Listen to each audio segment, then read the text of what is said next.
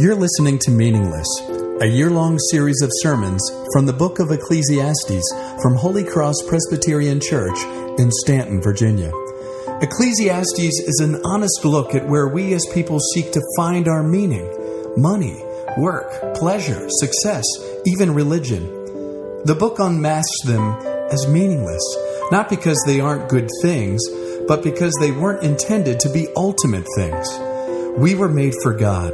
When we return to Him through the reconciling life, death, and resurrection of Jesus, all of those things are filled with the meaning only He can give.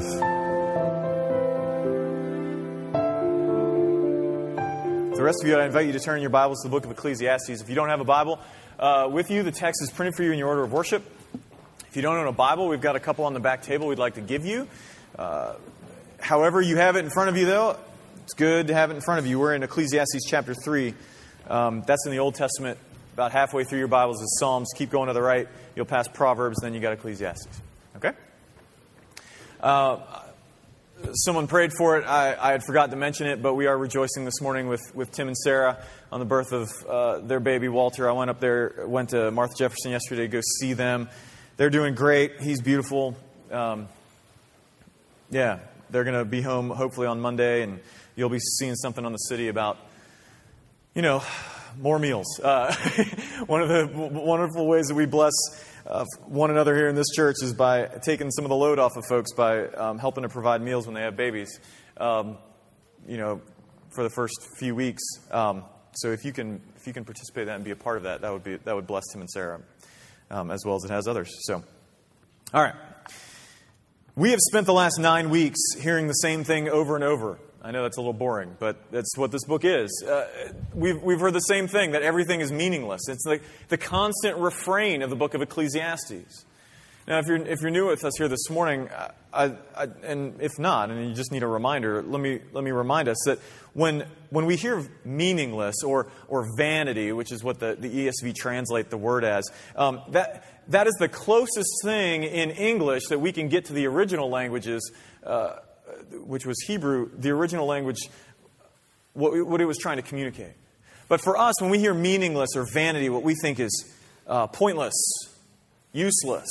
But that's not what the author's trying to communicate. What he's trying to communicate is something that is insubstantial. The entire point of the book is that we are trying, we, we constantly try and look to different things, be it money or pleasure or knowledge and wisdom or, or work or what have you, to try and place our hopes in them.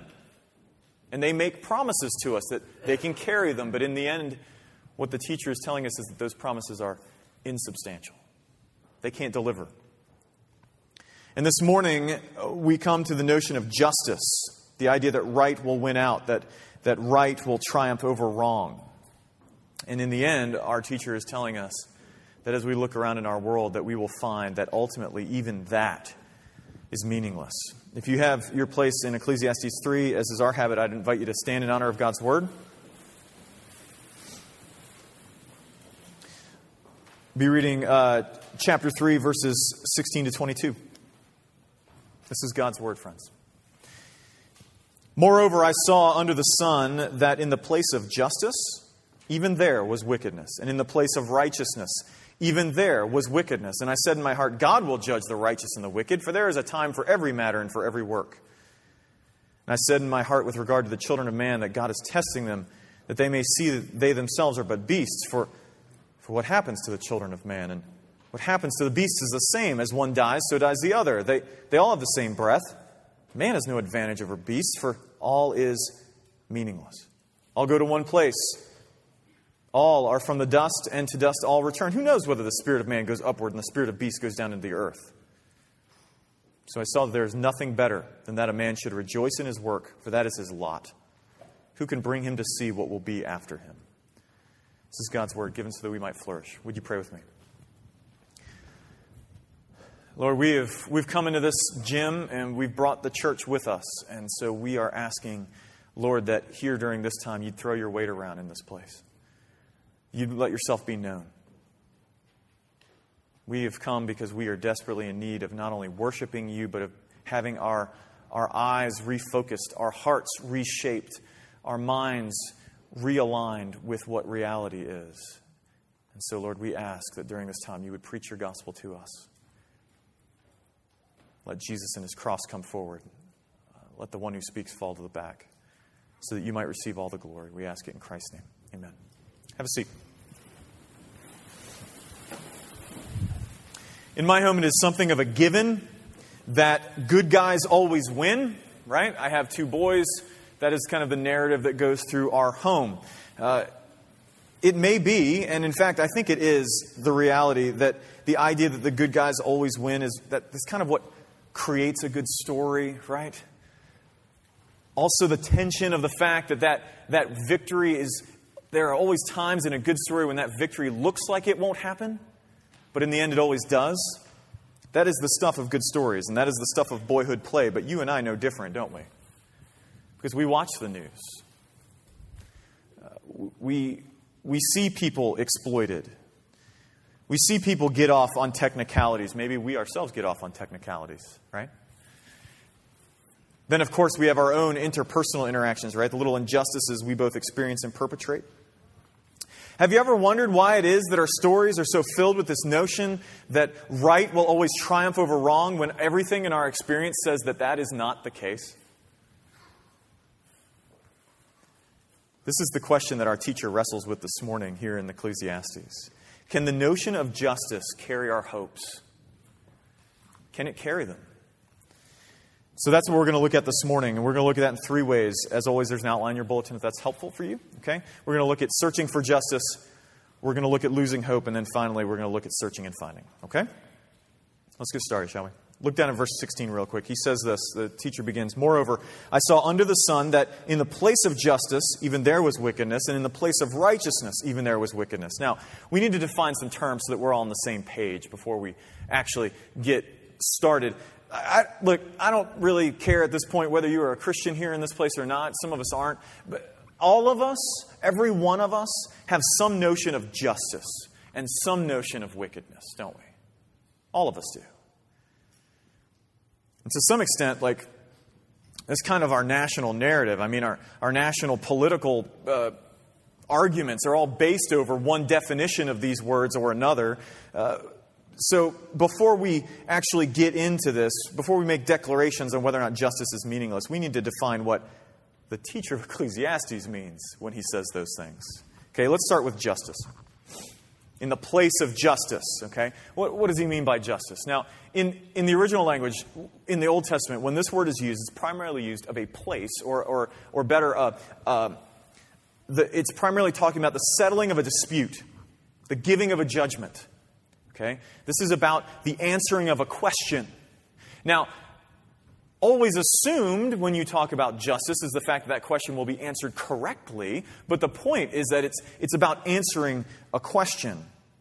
We're talking about a judgment that is given, an actual point being made. Now, that's similar, but, but not identical with the other word that's used there, righteousness. Now, righteousness is a churchy word, right? Most of us think we understand what that means. Uh, what righteousness means, again, in the Old Testament, it means um, the right kind of behavior in accord with a, a standard adopted by the community. Okay? Now, there are ways that you can be righteous according to a certain way of doing things, like faithful according to this communal standard, um, that doesn't necessarily bear the weight of all the churchiness we bring with it. Uh, but it also might, okay, depending on the context. Righteousness is about whether or not you are acting rightly towards others or God, whereas justice is about the declaration of whether or not you have acted rightly. Does that make sense? Righteousness is what you are when you're doing it rightly. Justice is the declaration that is given when someone recognizes it. Okay? Now that leaves us with wickedness. Now, when I say wickedness, most of us probably think like the Wicked Witch of the West, cur- you know, curled toes, striped socks, all that stuff. Uh, but we end up thinking, when we think wickedness, of some untold evil. And that's because here in this place, we, we don't use that kind of language, right? Because that's so judgmental. Okay? Uh, well, the Bible doesn't have a problem using it. But when the Bible uses this word, it means this it means negative behavior, thoughts, words, and deeds that are contrary to God's character and hostile to its surrounding community. You get that? Let me give it to you again. It means negative behavior, thoughts, words, and deeds contrary to God's character and hostile to the community. Another way of saying that, according to the scripture, is selfishness. Now, let me do a quick aside before I get into the, like, all the questions that are right now jumping through your head. When, when I was in seminary, I had a professor, as some of you heard the story, but his name was Bruce Waltke. He's an Old Testament scholar, uh, fairly well known, wrote this big Hebrew grammar that no one likes. Uh, it's very, very useful, but not good reading. And, and anyway, he, he taught a, a, a class on, on the book of Proverbs, on wisdom literature, in fact, because he spent his life studying this, and he started the first class. And, and he's this very austere uh, elderly gentleman. And um, he decided to tell us what the difference was between wickedness and righteousness. Especially because in Proverbs, like, that's all over the place. And so he said, When you check out a book from the library that others will need to write their papers, and you keep it at your house, wickedness. And he never really looked at anyone. He's kind of staring off in space. When you come in late to class, disrupting everyone's train of thought and that of the professor, because you had to get a drink from the water fountain. Wickedness. You know, and all of us are like, oh gosh, I, can't be late to class anymore. You know, he's calling us out. But the point that he was trying to make is this in the Bible, righteousness is about living for others, wickedness is about living for yourself. Righteousness is about, uh, about seeking the flourishing of others, wickedness is about seeking only your own good, okay? And now, some of us are like, whoa, hold on, Rick, selfishness. I mean, I know selfishness isn't right, but, but wickedness? Yeah, I know, okay? But stick with me for a minute, because honestly, it's going to become clear. Because when we talk about justice, when we talk about righteousness, what we are talking about is a right world. We are talking about a world that looks right to us. But what does that look like? If righteousness is behavior according to a certain standard, what's that standard? Well, According to the Bible, that's defined not by some, some uh, abstract code, it's defined by a story, okay? Because in the beginning, God created everything and He created it good and right. And humanity was created to be in relationship with God, in a dependent relationship with God, and to further His purposes in the world. And relationship with God, like all other relationships, whether spoken or unspoken, are, is based on promises. It's based on promises. You know this. When we stand up for a wedding, we, we make promises to one another. When we have friendships, we assume certain promises. You're not going to talk about me behind my back. You know, you're, you're not going to steal from me. Like, we have certain things that we assume, we just never state them. But they're always based on promises. And, and that's the same with God. We promise things and He does. And the Bible calls this a covenant. Okay? A covenant. It's just fancy language for a, a relationship that's formed by promises. And humanity was in a covenant in the beginning that, that theologically we call the covenant of works, all right? If that's helpful for you, great. Write it down. If not, don't worry about it. But on the surface, this is what it means. We promised in that covenant not to eat from one tree. One tree. Of all the other trees in the garden, just not, not this one. Now, why that was a big deal? Because someone was like, yeah, what's God's problem? Like, why so arbitrary, this tree and not some other? Well, why that was a big deal was that in keeping that promise, we were staying in a dependent relationship with him. Because the scripture teaches us that, that in some way, that if we, if we were to eat of that tree, then, then we would take on ourselves the desire to define reality for ourselves. But up until that point, we would be dependent on him. He would define reality for us. And so we stayed dependent on him, and he flourished us. Like that's, that's the way it worked. We were designed for this. We were designed to live in relationship, in a dependent relationship with God, and for the sake of others. We were other focused. But things didn't stay that way, right? I mean, you know this. You live in this world too. Like, things didn't stay that way. The Bible is clear. We broke our promises. We broke our covenant with God. We didn't want dependence on Him. Because we began to believe that we could be independent of God. And in fact, not only could we, but that we must be. And so we turned from Him and betrayed Him. And when we did, we went from being righteous to being wicked in at least two ways. Okay? Stay with me. On the one hand, we went from being covenant keepers to covenant breakers. And when you break a covenant, when you break a relationship with another person, when you betray that person, you know as well as I do that there comes with it a sense of guilt. You can't betray another person and it just doesn't matter. Unless you didn't really have a relationship with them in the first place, in which case it's not a betrayal, is it? Betrayal bears with it guilt. And so, in that sense, we were wicked according to the Bible, all of us. All of us. But also, because we sought our independence, we became turned in on ourselves, focused on ourselves, seeking things for ourselves instead of others. And so we became wicked based on that definition as well.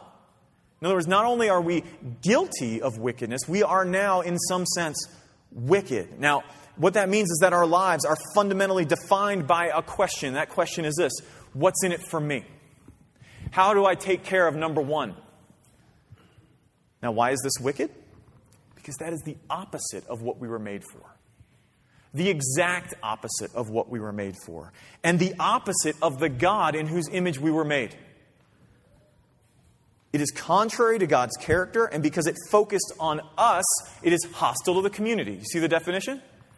That which is contrary to God's character and hostile to the community. When we are focused on ourselves, we're not focused on the community. We become hostile to them. They become, they be, uh, our community becomes, um, they just become commodities for us to use for our own good. And it's contrary to God's character because that's not who He is. It is the very definition of wickedness. You with me? All right. Wickedness, then, is both a judgment and a position. Most importantly, it's a position. It speaks to both who we are and what we do. And so, in the biblical sense, though, people do wickedness because we are wicked. You following me? We, we do wrong because we are, in some sense, wrong. We all act out of the fundamental position of our hearts, which is now turned in on itself instead of focused on others. To put like more churchy words to it, if you didn't have enough already, we sin because we are sinners. We don't become sinners because we sin. Do you, you following? Like this very fundamental distinction. We need to understand that's how the scripture teaches. And so our teacher is looking around for justice. He's looking around for righteousness. And in the very places he expects to find them, in those places, he finds wickedness instead. Now, when we, say, when we hear him say places, we need to understand he means places. Like the place in which justice and righteousness is supposed to be found Instead, he finds wickedness. We'll, we'll get back to that in a second. Um, but let's keep going. Okay, look down at verse 17, because he says basically this Well, if I can't find justice here, maybe God will judge. Now, this should be surprising to us, right? Not because it's in the Bible. If it was, I mean, just because it's in the Bible, it shouldn't be surprising to us. It should be surprising to us if we've been paying attention to Ecclesiastes this whole time. Because if you've been, if you've been here, you know that our teacher has barely spoken of God. Because he is looking fundamentally at the world under the sun. It's the phrase he puts out there. Under the sun. In other words, according to what I can see. The world in which I can see. In other words, he's trying to find something apart from God to hold up his hopes. But here, though, he can't find justice now. So what does he do? He says, well, well, well God, will, God will judge, right? Now, why would he say this? Listen, he's not the only one, right? He's not the only one who does this. Some of us in here only believe in God when the wheels fall off in the world. And suddenly we have to have something to fall back on and go, well, they'll get theirs. Really? Your reading of the news tell you that? Your experience of life tell you that the wicked won't prosper? That selfishness doesn't actually work? Is that what your experience of life tells you? Because that's not what mine tells me. That's not what his tells him. But there is, there, there is an assumption in our heads that justice must happen. Now, why is that? Because there is something deeply ingrained in us, almost like in our DNA, that knows that we were made for justice and not wickedness. That we were not made for that. And if you don't believe this, I would invite you to head down to Bessie Weller Elementary School uh, throughout the day about the time when the kids are out on the playground. Because you will consistently hear one phrase over and over again that's not fair. That's not fair. Who taught them that? I can tell you this. We don't talk about fairness in my house. I hear it all the time. Like, it is, it, that's not fair comes out all the time. Now, we may argue over whether something actually is fair or not, perhaps inform our children's sense of what does constitute fairness, but the desire for it doesn't have to be taught, does it? It's just there. And so, our teacher, throughout this book so far, he has raged against God, but he still holds out hope that justice, the justice that is elusive here, will be found at some point by God. And that hope for him lasts for about six words. Okay? Let's keep reading because he begins to lose hope. Look down at verses 18 to 20. You see, here's the problem. As he's looking at things, he comes up with a realization death happens. Death happens, and it happens to everybody. Now, he's talked about this before. Some of you remember when we talked about um, the responsible and the irresponsible, the wise and the foolish. Um, he talked about it then. He's like, look, what's the point? You're wise, you die. You're foolish, you die. Maybe one dies before the other, but the point is, like, every, y'all to die. And he's coming back to this. Now it applies to justice. Basically, he's saying that death is the end. If we don't see justice now, it ain't coming. Now, what he is saying when he talks about beasts and all that stuff, what he is not saying is that animals and people are the same, right? Animals are people too. That is not what he's saying. I know it's very popular today. Um, some of y'all treat your dogs better than you treat your kids. But that, that's, that's not what he's trying to talk about here. What he's trying to talk about, he, like the Bible lays out a qualitative difference between animal life and humanity. It's called the image of God. It's something fundamentally different, okay? But that's not what he's saying. What he is saying is that we are all alike in the sense that we all die. Every creature dies. He's losing hope. And so he begins seeing conflict in his own thoughts. That's why he says, um, I said in my heart. What that means is he's talking to himself. Okay? He's talking to himself. He's having an internal conflict. On the one hand, he's angry at the injustice he sees, and so he thinks to them, himself the same thing we think. They're going to get theirs. And on the other hand, he remembers, I don't really believe any of that anyway. And, and so he, he's like, dude, if it doesn't happen here, it's not going to happen. So I guess it's not going to happen. And this is fleshed out in, in verses 21 to 22, so follow me here. Because all this stems from this phrase, who knows whether? What he's saying is this How do we know? How do we know? We watch the news, something bad happens, we're like, some dude gets off, right? He gets off. He, he killed a bunch of people, he, he doesn't go to jail. And we're like, God will get him. And the, and the teacher says, How do you know? How do you know?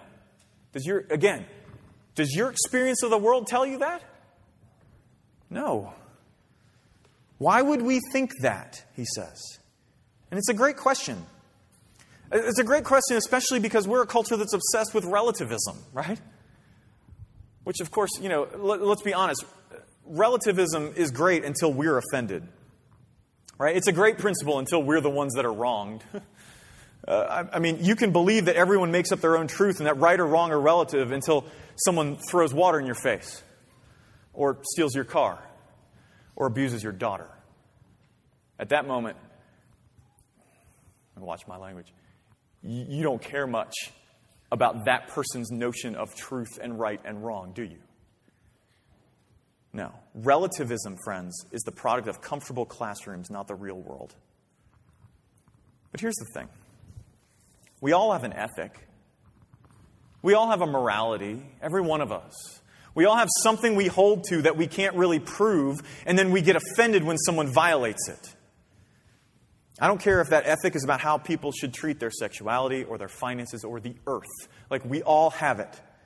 We only believe in relativism in, as regards to whether or not people can tell us that we're wrong. Not whether or not we can tell other people. We tell, we tell other people they're wrong all the time. Some of you are doing it right now. You're like, that dude is wrong. I know, right? Like, that, this is what we do.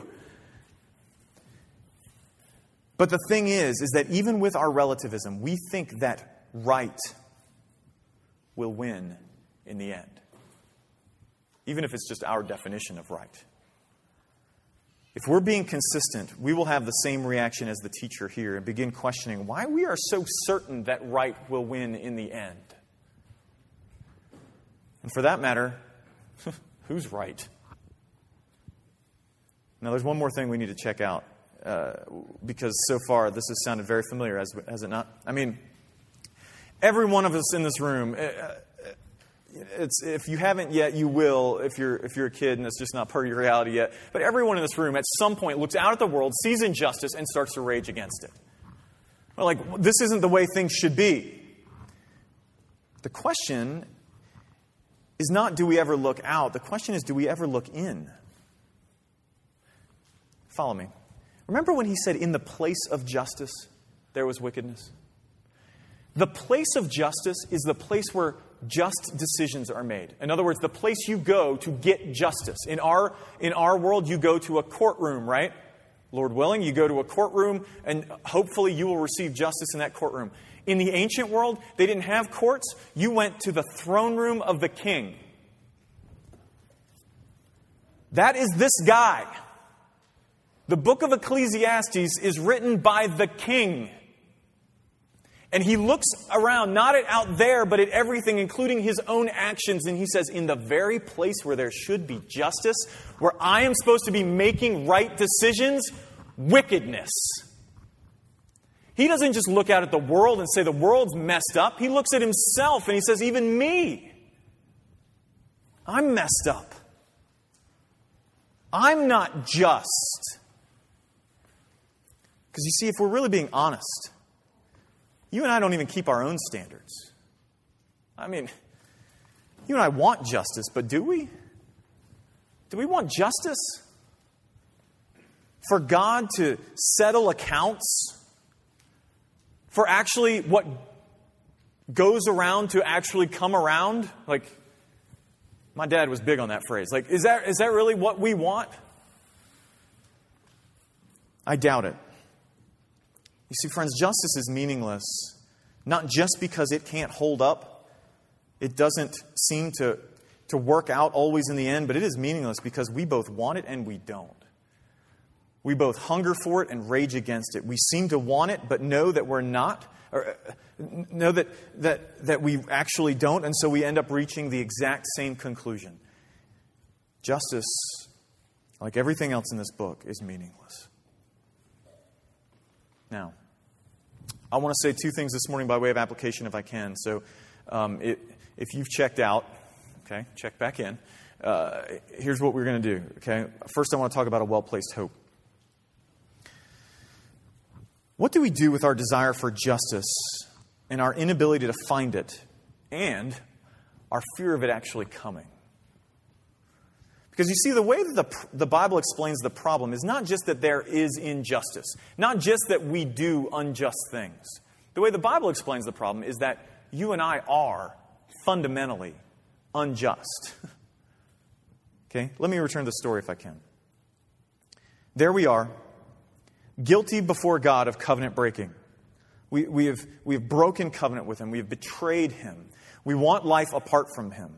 But right there, right as, right as the, the full weight of that is about to hit, he makes another promise to us. He promises to make things right. And eh, we broke the one covenant, what we call the covenant of works, and he makes another one, the one that we call the covenant of grace. And, and in this, he mysteriously says that he is going to make things right, but also that we will. That God is going to fix things, but the humanity is going to fix it. It's really, it's really odd. And that, that promise begins to work itself out through the rest of the Bible. God chooses a dude named Abraham. Listen, Abraham was a messed up cat. Like, he, he, he God did not look for like the best possible guy to, to choose. He chose this dude named Abraham who, who was so full of integrity that uh, when he went down to Egypt with his wife, king of Egypt looked at his wife and said, She looks good. And he said, her? That's my sister. You can have her. Why? Because he's scared Pharaoh's going to kill him. There's a just guy, right? Let me take the polish off it for you. Dude just whored out his wife to save his own skin. justice. He's a good dude, right?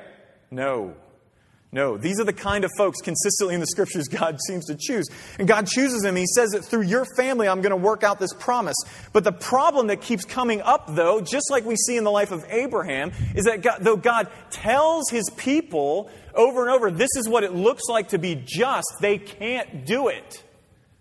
Why? Because they're not just. They can't practice justice because they're not just. They're still wicked. They can't do justice because they haven't been made just. But then, in the fullness of time, as the apostle tells us, Jesus comes on the scene, okay? And the mystery of God's promise becomes clear. You see, God had to fix the problem because everyone else is unjust. Uh, he's the only just one, but at the same time, humanity had to fix it because humanity broke it. And so in Jesus, God took on humanity to fix our problem. Jesus is fully God and fully man. And he lived the just life that we couldn't. He actually kept covenant with God. And then he died the death of a covenant breaker. In other words, he bore judgment due for our guilt. And then he rose again. Now, that's normally the tagline, like, and then he rose again, and we move on. But that's, that's really important. So listen close. In the Bible, in the very beginning, the consequence of our betrayal of God is death. That's the whole point. It is death. That is the consequence. And, and so Jesus died for those of us who betrayed God, but he never betrayed God. And so death couldn't hold him. Jesus rose as evidence that our betrayal had been dealt with. And so you see, when we repent of our seeking a life apart from God, we place our faith instead of ourselves in our ability to do justly and our ability to do good things. Instead, we place it in Christ, in Jesus. We return to the dependence we were made for. And, and the scriptures say that we are united to Him, which means that His life of justice becomes ours. And His death for the sake of our injustice becomes ours. His life, His good, perfect record becomes our good, perfect record, and our sin is paid for in his death. Do you see how amazing that is? Not just for us. The cross itself becomes the place where justice is both proved meaningless and actually found. It, on the cross, the only innocent man who ever lived, the only purely innocent man who ever lived, was put to death by us. The ultimate injustice. The ultimate injustice. And at the same time, it is there that God actually poured out his justice so that those of us who trust in Christ might not experience it when that event that we know intuitively is coming, when God will set the world to rights, actually comes. You see, God will set the world to rights.